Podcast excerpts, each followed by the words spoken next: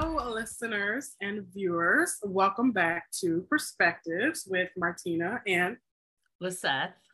Uh, and we are here today with part two of just a conversation we're having with Lisa um, around our Executive Women Leadership Series. And if you have not gotten a chance to watch part one, we definitely recommend you going back and doing that. And while you're doing that, you can also subscribe if you haven't. If you have, thank you. Um, it was a really good first video. Lisa talked a lot about her experience, her journey starting out to where she now is in this, uh, in this great leadership position. But today we're going to turn it over a little bit and just talk about Lisa, I guess a little bit outside of work, but also as it relates to her work. Um, she is a is a um, she's a, a working mom, like like so many moms and parents out here. And so we're going to touch a little bit just around her experience and kind of dig a little deeper. But before we dive in, I'll kick it over to Lisette with anything she'd like to say. No, I think uh, just to reiterate your point, Martina, I think today we'll we'll definitely just dig in a little bit more um to you know experiences um Lisa as a mom you know Martina and I don't have kids so it'll be interesting to kind of hear your perspective Lisa on that as someone uh, who has navigated uh, the professional workplace uh, as a as a mom and, and and deal I'm sure with different aspects of it. But you know and definitely just dig into a lot of other things. As you all know as you if you've been listening we, we sometimes go on some tangents. So we might go on some tangents today um, as well. But um, I think the next you know 35 to 40 minutes will just be really uh, digging in to more of just some broader topics and you know and we'll kind of get specific as it goes. So you know i think we're off to a, a good conversation today. Uh, but yeah i think lisa will kind of start off with just a, a really just broad question and then we can kind of dig in from there. But as someone who is a professional working mom can you just tell us uh, like one or two things that really just tells us your, your journey of that you know like what has been whether it's been good things or maybe some um, barriers or just some challenges uh, that you've experienced whether recently or when you you know you first became a mom because i'm pretty sure that experience probably was uh, a little uh, little lessons learned i think as you become a first time mom uh, but also wanting to have a professional career yeah. Yeah, where to begin with that? It's a, a fantastic question. And I'm sure um, there are similarities in many women's journeys with this and differences too. Um, there's so many var- variables. Um, but I think back, I'll start at the beginning when I first became a mom. And um, uh, my employer at the time did not have, um, and I think we talked a little bit about this last episode, but paid maternity leave. So certainly I was eligible for the federal um, policy that you get 12 weeks off, but it doesn't have to be paid. Mm-hmm. Um, and my employer did have short-term disability benefits. So because I was giving birth um, myself, I was able to take six weeks at, at partial pay. So the first puzzle of becoming a mom and needing my my income was figuring out how to take off as much time as I felt like I needed to physically recover and to to take care of my my new baby um, while balancing the finances. Um, and then you layer onto that the return to work. So so that's kind of the first part. Um, is figuring some of that out uh, which which is not easy. And anyone who's explored daycare costs, I mean, me, my family, we don't we don't have any relatives that live in the same state or town as us. So um, leaving baby with grandma was never an option for us. Um, so we had to seek childcare, um, uh, you know, outside the home or other options, and so that um, is also a stressor when you're not making a paycheck for half of your leave as well. So figuring that out. But um, got you know got through some of that and i'd say the return to work was um, um, interesting. You know on one hand as someone who is ambitious or career oriented i kind of had to fight for my place back in the office and in the workplace. Yes, I my job, my title, all of that was protected legally, but my stature wasn't necessarily getting people to listen to me. You know, decisions were made while I was out, things were moving. and coming back in and trying to re-find your place um, and re cement yourself in whatever hierarchy was there was a lot more challenging than I thought it was going to be. Um, definitely took it one day at a time and um, you throw in a lot of other challenges when you first asked this question, actually, one of the first stories that came to my mind was um, not just returning to work and being a working mom, but being a breastfeeding working mom. oh. That that is um, a whole other component uh, as well. And I know this is maybe a bit of a tangent, but um, you all have talked about the book Invisible Women um, before. And that book really talks about how many systems, structures, policies, our world is built on the default male. And it was never so clear in the workplace as it was to me coming back to work as a mother. Um, there was nowhere for me to pump. There was no great place for me to store breast milk. I had to buy my own mini fridge. I had to, um, you know, do different things twice. I've had two babies, and with each, I, I had a male colleague walk in on me while I was pumping uh, behind a closed door. So, you know, you just see these stories, these obstacles. You know, you're trying to refine your place um, in the workplace and in that hierarchy, like I was saying, but then you have to go remove yourself from situations every couple hours because you have to pump to feed your baby. So there's just a lot of dynamics and there's a lot of things that I think if you haven't gone through it, um, maybe you don't realize aren't very conducive in the workplace um, to to being a working mother. So that new experience for working moms, I think, is um, can be a traumatic one at times, can be a bumpy one at times, um, can turn women off from the workplace because it's just too hard or too much to figure out, or it makes more financial sense to stop working versus pay for childcare. So I think that's a really um, pivotal time for many women in their career path and and time to navigate that. So that's kind of answer number one those those early stages. My kids are um, elementary school age. We're getting close to middle school so i'll speak to what i can speak to at this point but um, it evolves too it, there are some things that maybe get a little easier in some ways and some things that get harder like sports schedules and school dynamics because um, as much as I've learned in the workplace to carve out flexibility for what I need and prioritize what's important to me between my family and my, my work.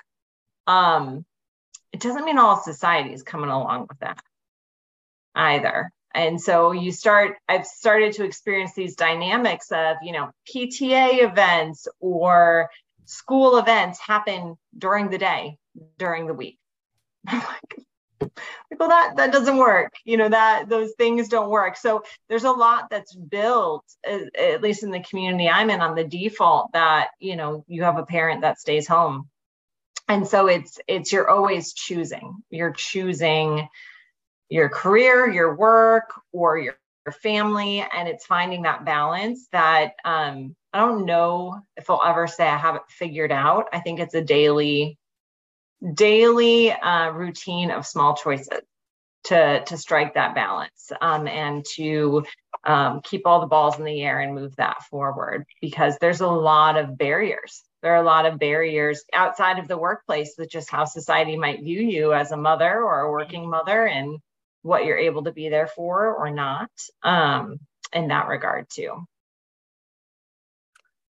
when you said you're always choosing, like I feel women are always choosing, mm-hmm. you know, and, and that just struck which is I think just throughout everything. I think that's so true for a lot of women, but I think definitely for for women who have kids, you know, and, and you know, from when they first are born till you know the rest of their lives like you're always going to be choosing mm-hmm. you know mm-hmm. you'll always be a mom and you'll always have those choices and you know and, and things like that so it's just such a great insight.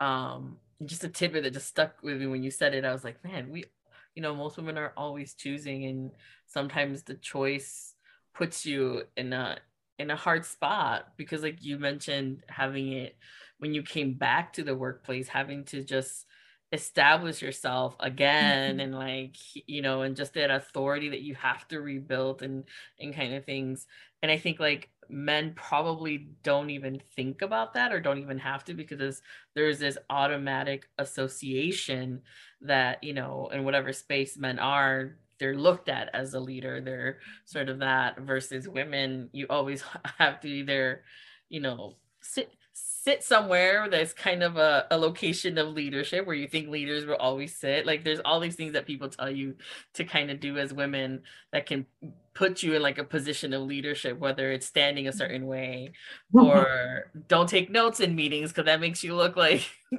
all these different things. But like to have to do that again even though you already had it established before you went on maternity, but just because you went for a period of time, yeah. it's just mind boggling. Yeah. And I'll tell you, I had two um, different experiences through each of my maternity leaves because my first one, I was in a work environment that was maybe a little more cutthroat. And um, so when when I was away from the office on my leave, um, there were people that just couldn't wait to take over, right? And and kind of cut you out.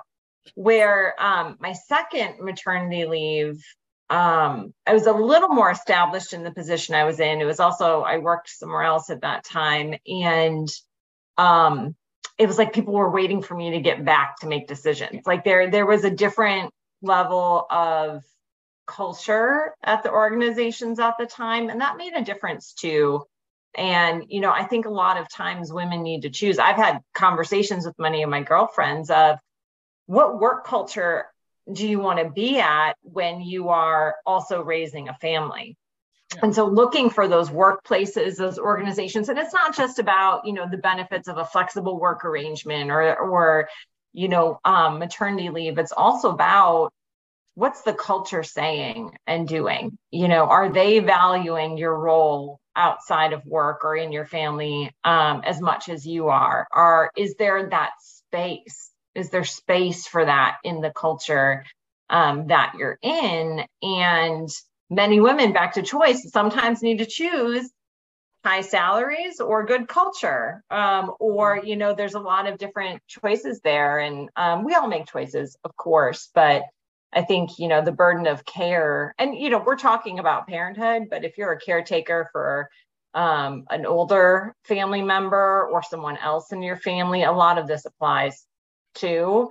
Um, but, you know, we have to make those choices maybe more often than men um, in, in our daily lives and in our careers.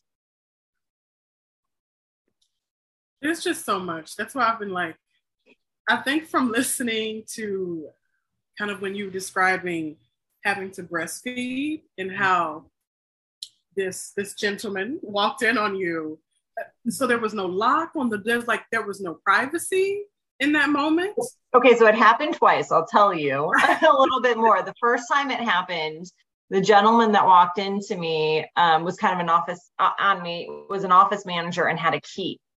Um, so the door was locked but you know he knocked on the door and I couldn't answer it, so I didn't let him let him in, and he didn't wait. He just put the key in. He was like, knock, knock, key in, open door. You know. Okay. Um, the second time the lock was busted, and uh, um, and I'll tell you this this was a rough time because I was in the middle of um, I had just um had this person on a performance plan and they were they were bringing back a written signed performance plan and just open the door. And i'm like oh and both times my desk is like facing the door. You know there's not no hiding. So um little humor i guess in that now but mm, yeah. I'm sure at the moment it wasn't a lot no, no. And there, I mean, there just aren't um um the the office we're in now, um, we moved to to this office a few years ago. And in the original plans, there was no plan for a room for mothers. And um the there were several offices. Um, I think maybe the door's locked. I don't even remember that, but um, it was clear glass to the hallway. And so, you know, touring the space and looking at the plans, I was like, wait a minute, like we we have at least three women on our team pregnant or out on leave right now. They're to need a place to go um uh, to pump you know to etc so um we wound up I convinced them to take one of the the offices and put frosted glass up and reserve that um, as a I think we called it the wellness room, but the mother's room or wellness room. And so, um, but you know, it's just it, and the person, nothing against him, but who was doing all the planning was a man and probably just wasn't thinking the way a woman would think who has had those experiences or who has tapped into that type of thing um but yeah yeah there's a lot of of um situations like that i think for women. And you hear about women um pumping in the bathroom or you know just doing different things to make it all work. Um that's challenging. It, it still kind of blows my mind, even though we are talking about this, we have a whole series about this, that it almost feels like work culture or just work, the workplace in general, is almost like it doesn't want women to work. And hmm. that, I mean, and I think that is kind of what it's what the message is sending to me in like a lot of ways, because when I think about it, and I think again, for women, we just naturally think of other people so if I'm thinking, if I'm designing a space, designing a building, I would try to make it all inclusive. And it almost seems to to men, and again, it's that it's that a default to male, everyone is not considered. And not just talking about women, but talking about people who may be disabled or whatever situation is. I just feel women are often just more considerate of other people in that sense. And it often doesn't feel that way when mm-hmm. you're looking at these just like you said, there was a glass wall. Like it's a glass wall. I mean, anybody can see right into that. And mm-hmm. you know, like you said, if you have women that are that are that are in the workspace, there naturally will probably be someone who will get pregnant or who will have a child. And it's just, I don't know, it's just those things to me just become so natural to think about if I was creating a space where I wanted people to feel inclusive. Yeah. Yeah. Well said. Absolutely. Yeah, I mean, if we go back to the book, uh, you know, Invisible Women, there's a whole chapter just talked about design, right? The the way yeah. that communities are designed, the way workplaces or just buildings and just society is designed, and a lot of times it doesn't take into consideration. I remember when it got to, it, it talked about how you know there was a, t- a point in time where like glass see-through staircases were a thing. And i yes. never once thought about like oh yeah, i'm walking up these staircases. I'm like oh my gosh like people can see. I'm like it just never crossed my mind at the moment. As i'm like when they pointed out i was like oh my god i was like because i mean it's just one of those things where people like you're talking martina most i mean most architecture designers are probably male. You know we, we don't still have a lot of females in in in those spaces or just this idea that you know society will always default to male or always value that mm-hmm. um, comfort level of the male versus the comfort of women and just as and it just goes into so many spaces whether it's workplaces designing buildings you know just building and you know you know i think it talked about like the bathroom situation too mm-hmm. and things like there's just so many things that it just makes you to your point, Martina, makes you think that society doesn't want women out and about. You know, like don't be out and about. You know, stick to what you have to do. We're not concerned about your needs um, at, at all. And you know, and that's the message that's reiterated over and over again, whether it's through policies or or laws. I mean, as yeah. we're recording this, we, we you know we talked a little bit about Roe v. Wade in another episode, so I think it's that comes into place, you know, and you see it like uh, some people say it's a war on women, and it's a, mm-hmm. a war that's just from like the beginning of time. It seems like we're always fighting against it continually. Absolutely. You know, it's interesting. Another thing I've been thinking about. Uh, so, so part of being a working parent is just constant logistics, right? There's always logistics, you know, and um, even though I work further away from the house than my husband and I have a more demanding work schedule, I still cook every meal at night. You know, so there's just stuff there. But the other logistics, and back to what you were saying about the book and how systems or things are designed. Um, one of the things the book uh, calls out, and it has a stat that I'm not going to get right, so I'm not going to try it, but it talks about the percentage of women who are responsible for um, the the commuting of kids, right? So dropping mm. kids off at school, or picking them up, or taking them to their practices, or their their different things. Um, and uh, I was talking to a friend the other night about trying to get downtown into the office more um, but the train schedules. So, you know, we're in the Chicago area. Um, I live in a suburb now, so I'm on a, a metro line. And so there's set train times. Well, school drop off is between 8:20 and 8:30 in the morning um, during the school year. And there's a train maybe at like 8:40 that you might be able to hustle to get to, but might miss. And then there's not another one for an hour and a half. So if I need to get downtown, but need to drop my kids off at school, I can also go sit in traffic for an hour and a half and then pay an arm and a leg to park.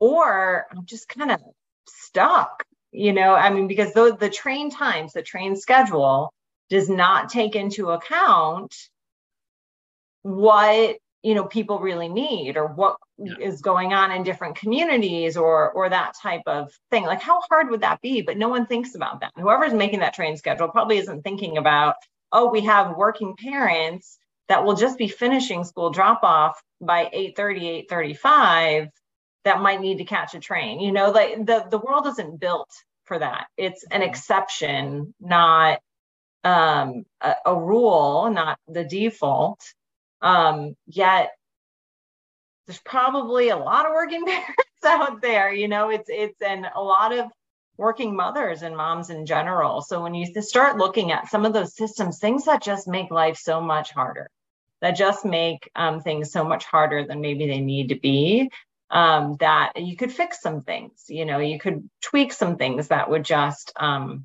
help the logistics of it all. That is so true. I because I drive in. Thankfully, I have to go in one day a week, so it's not costing me too much. But I go in and I drive because if I have to leave because my parents, I love my parents, and if y'all been listening, y'all know I have to take care of them. But if like they need me at like 2 p.m., there's no train that I can mm-hmm. take that will get me to the house sooner. I mean, you know, CTA you know just it doesn't it, it doesn't work for me a lot of the time. Sometimes it does but you know the the metra which is what i would take here like it's right here. It's only like a five minute drive from my house so it's like so close but the times you were just talking i was like like I look at the time, I'm like, there's just some random, and then there's like a huge gap in the afternoon that have like nothing. Where I'm like, I'm like, well, if I have an emergency, or if I, it doesn't allow for that flexibility uh, right. for me. And I hadn't thought about like you know parents and this because my sister also drives into her job because she's like, I can't depend on the train because if I need to go get my kid or something happens, I need to be able to just hop on and go um and do that. And it's and it is like if I had to be more, you know, days in the office or just like it would make me think like what do I pick? Do I pick the flexibility and just take the financial hit or do i just save the money and just hope that nothing happens in between the hours i'm at work right i mean seriously i used i used to be downtown every day before this lovely pandemic hit and um that was a huge stressor. There were times that i felt literally stuck. I would have nightmares about it. Mm. Like I'd have nightmares that I needed to get from one place to another and physically couldn't get there because that's how it would feel, you know, and you there's there's um you do you get stuck. And i know we're we're in a big city and not everyone has the same dynamics but um it's definitely a challenge. Yeah but even even yeah. commuting even if you do get to like buses it's just the amount of time that it can take to get from point a to b in a big city and, and nobody really thinking about logistics or like allow you know designing really the mm-hmm. city or the streets to allow uh, for buses to just be expressed the things that you know and i think city like chicago has tried and has certain, but most of them are done downtown and that's mm-hmm. Not helpful for the everyday person uh, yeah. who lives out on the south or west side in chicago but Oh, you brought up such a good point, Lisa. Like it just touches us so much. It really did, and it just made me think about how us three, you know, we are somewhat the more fortunate side of this, even though resources are strained. Uh, it can be, it can just cause, you know, like you said, you're having nightmares. It can cause, you know, extra stress. But it just makes me think about, like you're saying, let's say people who are on the west side, on the south side, like mm-hmm. everyone is not located downtown, but that's where you see the most renovations. You see, you know, the most lines where you see buses running somewhat frequently. But it's just, you know, even even me as someone who who takes a, you know, a CTA a little bit more regularly. Now, um, it has been even worse. um, I think definitely speaking from someone who has taken the trains, it's you know has gotten a little bit more unsafe, and yeah. um, it just you know goes back to how deep these issues are, just from a systemic level, and really you know, I guess in a way, of what our cities such as such as Chicago are really doing about this. Because I mean, mm-hmm. when I first moved here to Chicago, one thing that really appealed to me was the public transportation. Because coming from where I came from in the South, public transportation was just not really, a, you know, it was a thing, but the system was horrible. It was probably 10 times horrible. And so it was something I really looked forward to coming here to, to the city. But here, after staying here for so long, it realized, you know, it's just something else that's like it's not it's not that mm-hmm. great yes it can provide you you know transportation to get somewhere but you know if, if you have somewhere to be on time like you're saying lisa yeah you know you have to plan even even like hours in advance but in your situation you can't always plan you know right. you have to you know you have to get your kids dropped off between this time and that time and then you have to decide okay do i just wait an hour and a half or try mm-hmm. to drive into the city and mm-hmm. spend god knows what on on just on parking yeah and it's just yeah it's just really baffling again it just makes me think of all the all the systemic issues that we have just around access to transportation especially as it relates to parents and moms and just working mm-hmm. parents in general yeah oh absolutely and uh, you know a bit a, a tangent on a tangent on this point but safety. You brought up safety too with with cta and okay so typical work hours not even thinking of people who have to work shifts or or uh, you know hours that you know aren't rush hour in the morning or evening that systems are built around. Um well, here in the Midwest, it gets pretty dark at, you know, four o'clock, five o'clock. And then you have women commuting home on public transportation in the dark. I don't know how many times, especially living in the city when I would take CTA, that, you know, I learned walk with a key in my hand and I, you know, you know, like mace and just it, like you learn tricks and how to be safe um, but that's something my husband never experienced. He'd get off a similar train, similar time of night, never think twice about it, you know. But the commuting hours um, and then the safety of that commuting for working women, um, it gets pretty sketchy. It gets pretty sketchy um, uh, for sure. And I don't, I don't know that that is. I know safety is thought about, but I don't know that it's really thought about in that context um, all the time. That's so true. No. And the book talks about that. It touches yeah. on women. I, I think women, again, I don't know if this is international or here in the United States, but it's probably international. Women are the ones most likely taking public transportation.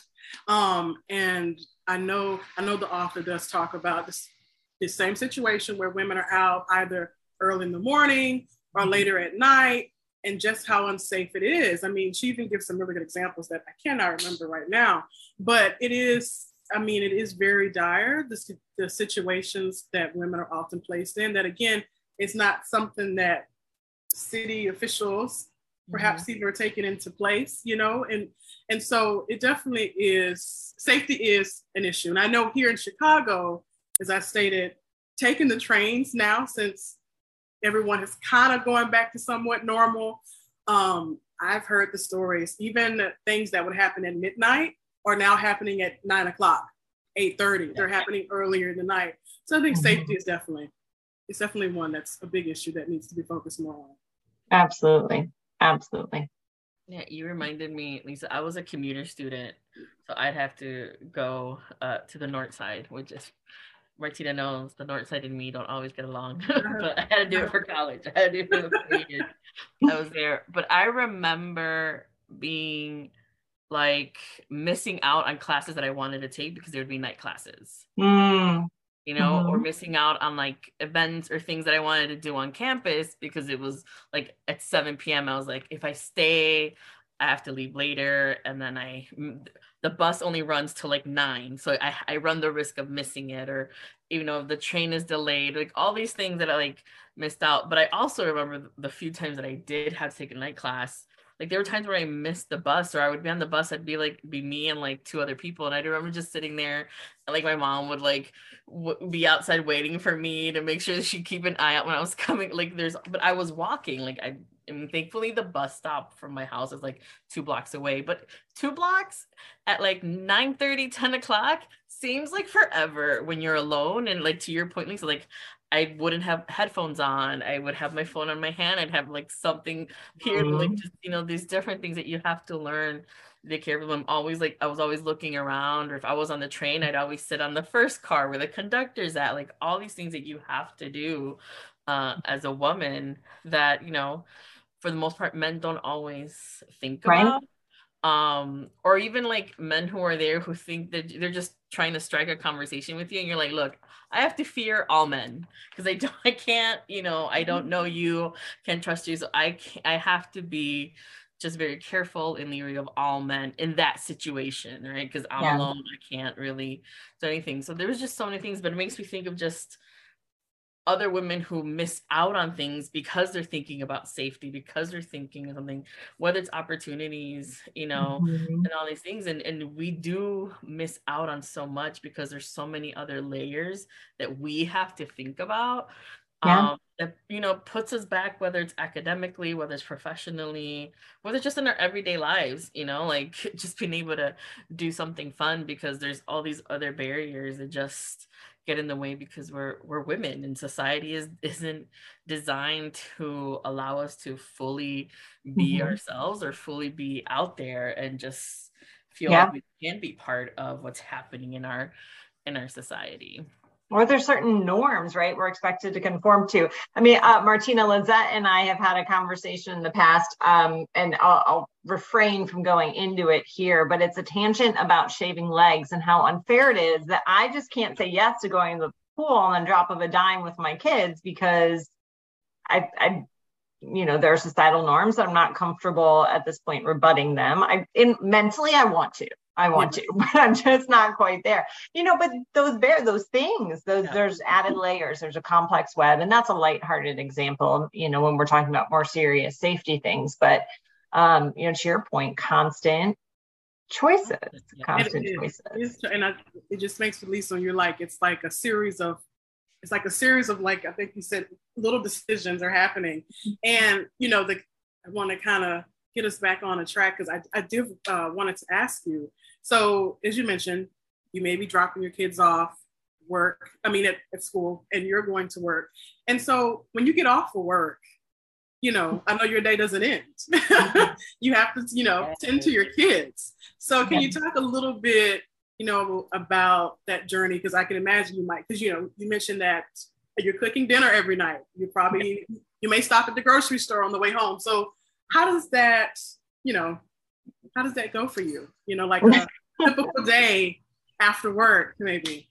Yeah, I mean, like you'd imagine, I guess it's um, yeah, you know, it, it's a it's a rush. You get home and you don't get to like decompress from the workday and maybe you had a really hard workday or or maybe not but whatever it is it's you know you're in a certain mindset and you're um coming then back into the home. And it is i mean kids are especially young kids constant energy and they want your full attention and it can be hard to give it. Um, and then there's all the things you need to do. It's making sure homework is done. It's making sure they have whatever clothes they need for the next day. It's cooking dinner um, and then it's, you know, bedtime routines. And by the time I get done with that, I'm going to bed too because I'm exhausted. And, um, you know, and again, you make little decisions when you're doing this. What are you not doing? Um, I used to, before kids, feel like I needed to respond to every email, even if it came in after hours. You know, so I was always checking or feeling like I had to keep getting work done at times, or if my boss emailed wanting something, I had to respond. And then post kids, it's, you know, looking at that with a different lens. Sometimes I'll respond, and sometimes I'm like, nope, I'm not doing it. Like, this is this is the only quality time I get with them. And it's for maybe 30 minutes between all of the chores of the evening and, and bedtime. So that's how I'm going to spend it. And um, just being really clear about that. And in that way, trying to find efficiencies other places um, so that your career doesn't necessarily fall behind or, or um, get hindered. Um, but I do think boundaries are important. And I don't know, I'm not always good at setting them. I haven't always been good at setting them. I am getting better. I know some people who are great at it and some people who are awful at it. And I think most people I know who are awful at it are women, but um, there are a few women I know who are great at it too. But but I think those boundaries, sometimes there's this thought as women too of if I'm not responding right away or if I'm not on it, I'm going to get left behind or I'm going to miss the opportunity. I have to work harder and do more to get as far as someone else you know it's that mentality that then goes into to that rat race um, for many many women um, for many people but for many women in a different way um, that i think is, is an interesting dynamic where um, you need to though have those boundaries and find efficiencies. But i think that can be hard. You get into a cycle where it's hard to do that um yeah where, where it's challenging to do that. But yeah but yeah life um life in the evenings is chaotic it's chaotic so i've never been as tired as i have been the last 10 years so I bet I've asked a lot. Was said, I mean, I had, I, I could ask more, but jump in. no, I think getting into that conversation and sort of expanding, I think back to the book and sort of, you know, what you do is that unpaid labor, yeah. right? That that a lot of women do, and it just reminded me the book talks a lot about that and sort of highlights how society um, really regulates all of that for towards women. Um, and it's never sort of the expectation for men. It's always sort of this sort of exception to the rule right? Like you, you praise you know a father for like cooking dinner one night of the whole year you know or something like that or just like this crazy notion of like oh my god they did something Where it's like that should that should just be expected like they should be cooking they should be cleaning they should be doing right. everything alongside their partner like you know that's the you know that's the partnership that's what i hope you know yeah. if i ever get married which may or may never happen but you know like you know i think that's the expectation but because there's you know you mentioned these are these norms mm-hmm. you know like how do you deal with that like in your everyday life with, with those norms and those things and how yeah. do you you know create you know that space to not become tired you know whether it's yeah. professionally or or in your personal life yeah i have found moments to be unapologetic i mean i wouldn't say there's balance every day or even every week sometimes but i've gotten to a place where i would um, maybe have felt guilt for carving out that time for myself in the past and i don't anymore I'm I'm unapologetic about it now, and even little things. So I have a, a business trip next week, so early Sunday morning to really late Wednesday night, and um, my husband's leaving Thursday to drive nine hours for his family reunion fishing trip. My kids will already be down there. And at first, I was killing myself trying to figure out how to make it work, how to like flip from the business trip and then a board meeting and then still try to meet them there. And I just was like, no, like I'm just, it, it's not going to work with my schedule and they can go do that. And I don't need to feel guilty for that. I don't need to feel guilty for saying this is too much. Like in this instant, I can't make it all work. It's too much. So I'm going to sit this one out. I'm going to let you have that experience. We're going to balance it. And um, you know, I spent a lot of years and a lot of times feeling guilty for things like that. Like if I can't make everything work, eh, no matter what it does to me or how it puts me out, then I'm failing or I have a reason to feel guilty. And so a lot of self talk through this, but it's getting to a place of no, I, I don't need to feel guilty about carving out things for myself or valuing my own sanity you know and saying like that that is too much for me. I know i i physically mentally you know will be exhausted and won't be able to handle that and that's okay you know and and being okay with that. But i need to be i needed to be okay with it before i expect anyone else to because you know and then if i'm okay with it yeah other people can deal. Like and that's just if they're not fully okay with it, it doesn't really matter because i am. Um you know another thing you were saying was that is um uh, you know made me think of the concept of the mental load right? And um i mean my husband is is great and he tries.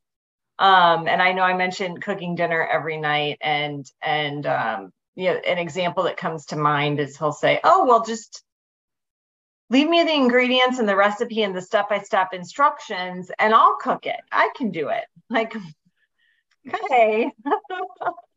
but the execution isn't the hard part. Like it's it's the fact that i am responsible for every single thing the three of you eat every day and i need to plan that out and i need to think about it and i need to think about how long it's going to take to make and what time people have different activities and what time bedtime is and what time you know everyone will be home and how long it takes to cook and will we have the right ingredients? And if i'm trying to buy fresh ingredients how long will they last? And therefore what days do i need to make what? I mean it's it is there's a lot of mental work um, that goes into this unpaid labor. And um, women have a lot of mental work period. Um, but as a, a woman who's an executive my job is a huge mental load. That is one thing is the responsibility of, of so many staff and their well-being and decisions of the organization. And it is what i signed up for and i'm privileged to be able to do it so don't get me wrong. But the mental load of that and then the mental load of home life there's no break. Um, and i think that's one of the things of you know, there's women, some women joke of, oh, I'm just going to be exhausted for 20 years. And we kind of accept that, you know, like, I'm just going to be I exhausted. um, because, you know, but, but that it just becomes, it just kind of becomes the norm. And um, maybe it doesn't have to be. We have to be norm violators.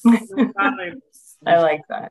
But, but so let's let's talk about that for a second too, because another thing that was brought up in the book, and this is something I have experienced as a woman in nonprofit, a woman in fundraising, a woman that works with you know various executives, but um, it talks about, and, and, I don't remember the name of the study, but a study from about a decade ago about um, that in a male dominated context. So if you're in a room that's normally dominated by men, in my case, many times that's like boardrooms or things like right. that. Um, but it could be any industry that's male dominated. So in that male standard context, um, women are seen to be more assertive than men, even if they say the exact same thing. I'm talking about same tone, everything. You can say the exact same thing, but in a male environment, if a woman says it, it's seen as more assertive than if a man says it. And that struck me a lot because I've had many situations with donors or in meetings where that has happened to me. I've asked a, a very professional but direct question, and I get a response of like, what was in your coffee this morning, Lisa? Like that's really direct, or that's your body language is too assertive. Um, you know, or you are like I, I've had this from board members, from donors, um, you know, multiple times over. And I know my male counterparts, if they had said the same thing, because I've heard them say the same kind of things, they do not get that kind of reaction what whatsoever.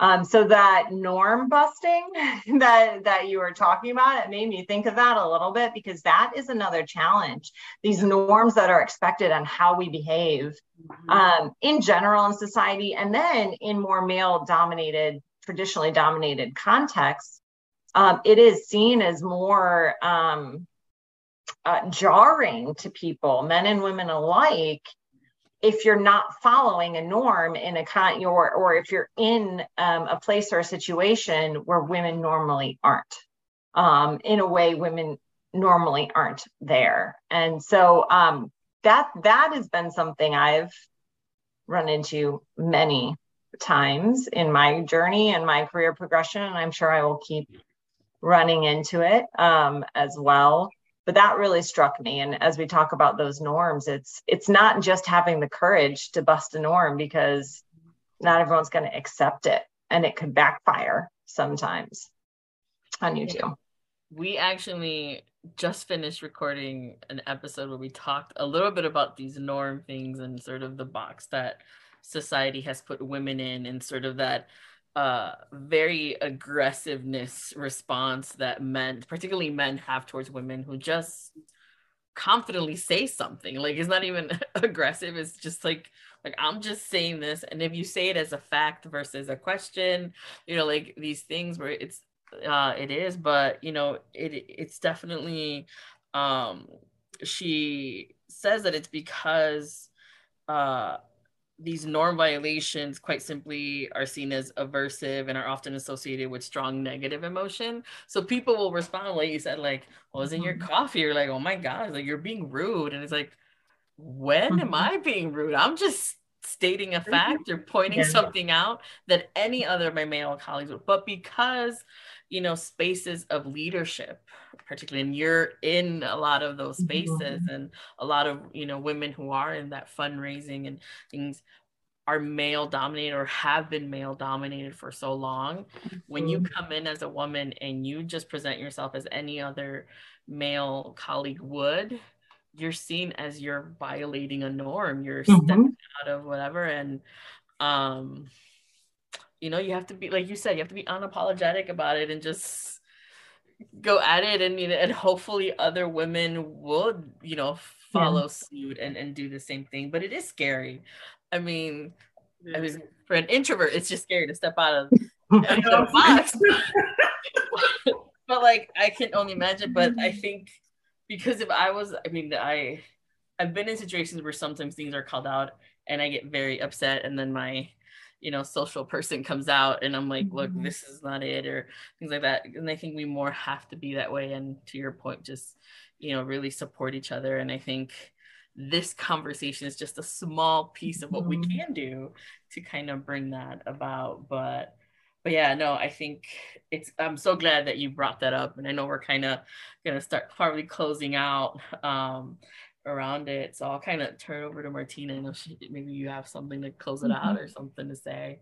Well, I just feel from the conversations I've had with you, and just as much as um, Lisette loves love like just having you in her life, mm-hmm. and even now, like I've gotten the chance to speak with you and learn a little bit more about you. I think anyone who works under you is to feel very special because you seem to be someone, a supervisor, a boss, an executive who actually cares. And, you know, I think sometimes that's not always something that that we see and i think the way the world is happening now it's you know it i can i, I cannot imagine but i can somewhat you know it's probably really difficult times being a supervisor or having having people work under you because if you're if you're doing it right it probably will be a little stressful because you do mm-hmm. care about those who are who are working with you and working for you. Um, so thank you for coming on and just sharing your story. And I think kind of my final question for you is what do you do for Lisa time? What is something you do to kind of like the kids might be away, your husband might be away. How do you just enjoy life if you if you don't mind sharing? Yeah, that's a great question. I'm actually um, in a few minutes going to go to my regular workout classes, which has become over the last couple years a, a true godsend to me. And so I do um, everything from I have a group of ladies I do Zumba with, and I'll tell you, nothing gets rid of the stress like dancing it out sometimes. And I have this instructor that has more of a, a hip hop flair to it too. So I love that.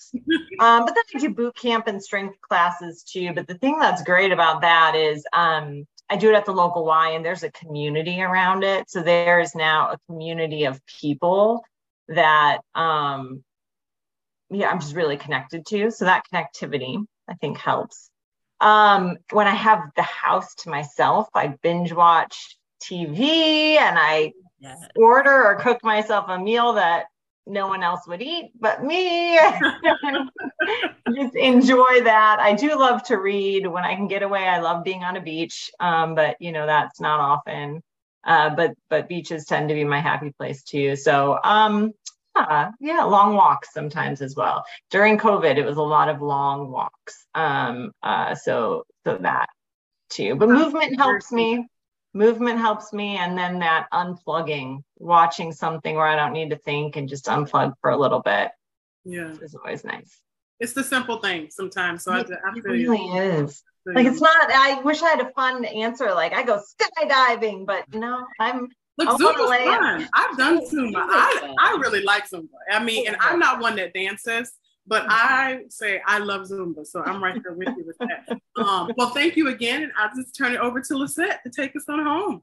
Yeah. Well, again, thank you, Lisa. Thank you to our you know viewers and listeners for joining us on this second episode with Lisa. She will be back. This won't be her final. There's so much more to to to uh, uh, learn from from you, Lisa, and just you know just much more conversations. Um, I'm fortunate enough to be able to talk to you more often than other people, but um, thank you again for for sharing your insights, for sharing your stories and your journey with us, and and hopefully uh, other women can can see themselves and, then learn and, and just feel encouraged you know to step out of whatever box you have been put in or, or think that you have to be in because uh, there's definitely a lot of you know women out here who are willing to support uh, each other and, and be there and you know and hopefully this will kind of just encourage others as well uh, but we'll be back, uh, you know, with some more episodes, more conversations. So tune in. Make sure you're following us on Instagram uh, and Facebook so you can get notified uh, when episodes go live and you can see what we're up to. Um, so thank you again, and we will talk to you uh, soon. Bye, everyone.